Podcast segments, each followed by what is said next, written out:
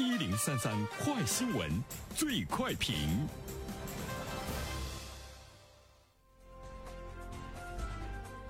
焦点事件快速点评：最近有个妈妈在某平台上发视频炫耀自己带着儿子一顿海底捞只花十块钱的全过程。进入海底捞，这位妈妈开始点餐：清汤锅底零元，鸡蛋两元，手擀面五元，米饭三元，其他的都是免费和偷偷自带的食品，吃的那叫一个兴高采烈。她的行为却被网友群体嘲讽。有请本台评论员袁生。你好，单平。呃，这件事呢，在网上我们可以看到，而且呢，你仔细看一下。尽管只花了十元钱，但是他和他的孩子呢，吃的是特别的丰盛哈。呃，巧用了海底捞提供的各种免费的水果，呃，各种的免费的佐料，而且呢，自己呢，呃，还偷偷的带了呢自己买的这个蔬菜，在炫耀的同时呢，是告诉大家说，呃，你们一定要学起来，就是要学我这样啊，呃，花十。花十元钱可以享受到海底捞非常好的这样一个就餐的环境，同时呢，你也可以吃到呢它的这个味道，就有一种呢呃沾沾自喜的状态。这样的爱占便宜、这样精打细算过日子的人，他给孩子究竟带来了一个什么样的榜样？他的孩子未来会成长成什么样？另外一方面，如果你站在商家的角度上来说的话，那么它对整个市场会带来什么样的影响？那么整个社会它会趋于一个什么样的这个状态？第二方面的话呢，其实我们要关注到的就是在现实生活中，这种爱占小便宜、斤斤计较的家长呢，还真是不少。那么他们究竟能够教育出什么样的孩子？这个呢，我觉得是值得我们所有的父母呢去思考的一件事情。于洪敏呢曾经说过这样的一段话，他说：“斤斤计较、爱占便宜的家庭走不出胸怀博大的孩子。我们很难在一个庸俗的家庭里面发现一个孩子有着高雅和大气。就是我们在孩子面前表面上省了钱，那么在孩子的内心到底种下了什么样的种子？这个呢，真的是特别值得我们去关注的哈。”其实有很多的人根据自己的成长经历，你可能也在反思。有的时候我们可能还想不到它的原因究竟是什么。比如说，我们父母身上的一些缺点，在你看来是不对的地方，在从小和他相处的过程中，你可能不喜欢。但是你会发现呢，随着你长大成人，尤其是在你中年以后，你会发现你越来越像你的父母。比如说，性格。比如说说话的语气，比如说心态啊，比如说为人处事的方式，你会发现呢，越来越像父母。我就经常听到呢，周围的一些朋友说，其实我非常不喜欢我妈妈的这一点，但是我现在发现我越来越像她了。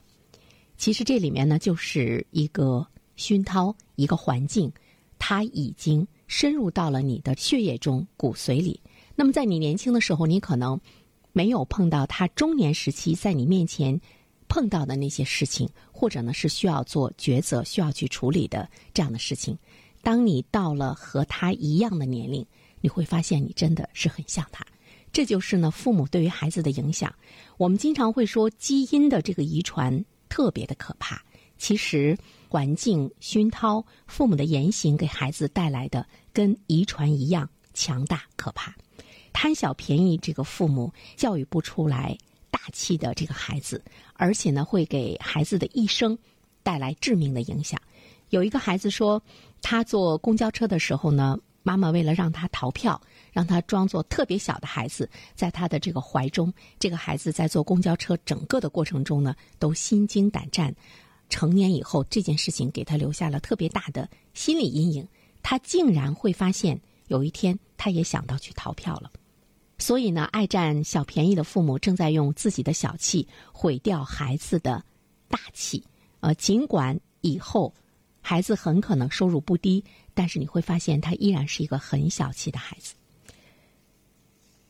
第三点呢，其实我们要关注的，大家可能在想，那就小气呗，我就占了别人的便宜，怎么了？但是其实它更多的呢是毁掉了孩子的这个前程。占小便宜不单单是你去占别人便宜的问题，在另外的一个程度上来说，它是一个人失信的问题。我记得以前我们在评论中呢讲过一个中国的女孩到国外呢去求学。在一边打工一边求学的过程中，他毕业了。后来呢，到一家非常知名的公司呢去找工作，马上呢要拿到这个 offer 了哈。他也是呢非常的这个开心。可是，在最后关键的时刻呢，公司通知他说我们不能录用你。他就问什么样的原因？呃，这个公司说我们在查你的信用记录的时候，发现呢你有一次在坐地铁的时候呢，其实你逃票了。这个女孩子不单单是失去了这份工作，其实她在这个国家，她可能就再也呢找不到工作了。呃，在这种巨大的损失面前，其实就是因为一次小小的逃票。所以呢，我们想说，呃，占小便宜的孩子成长起来之后。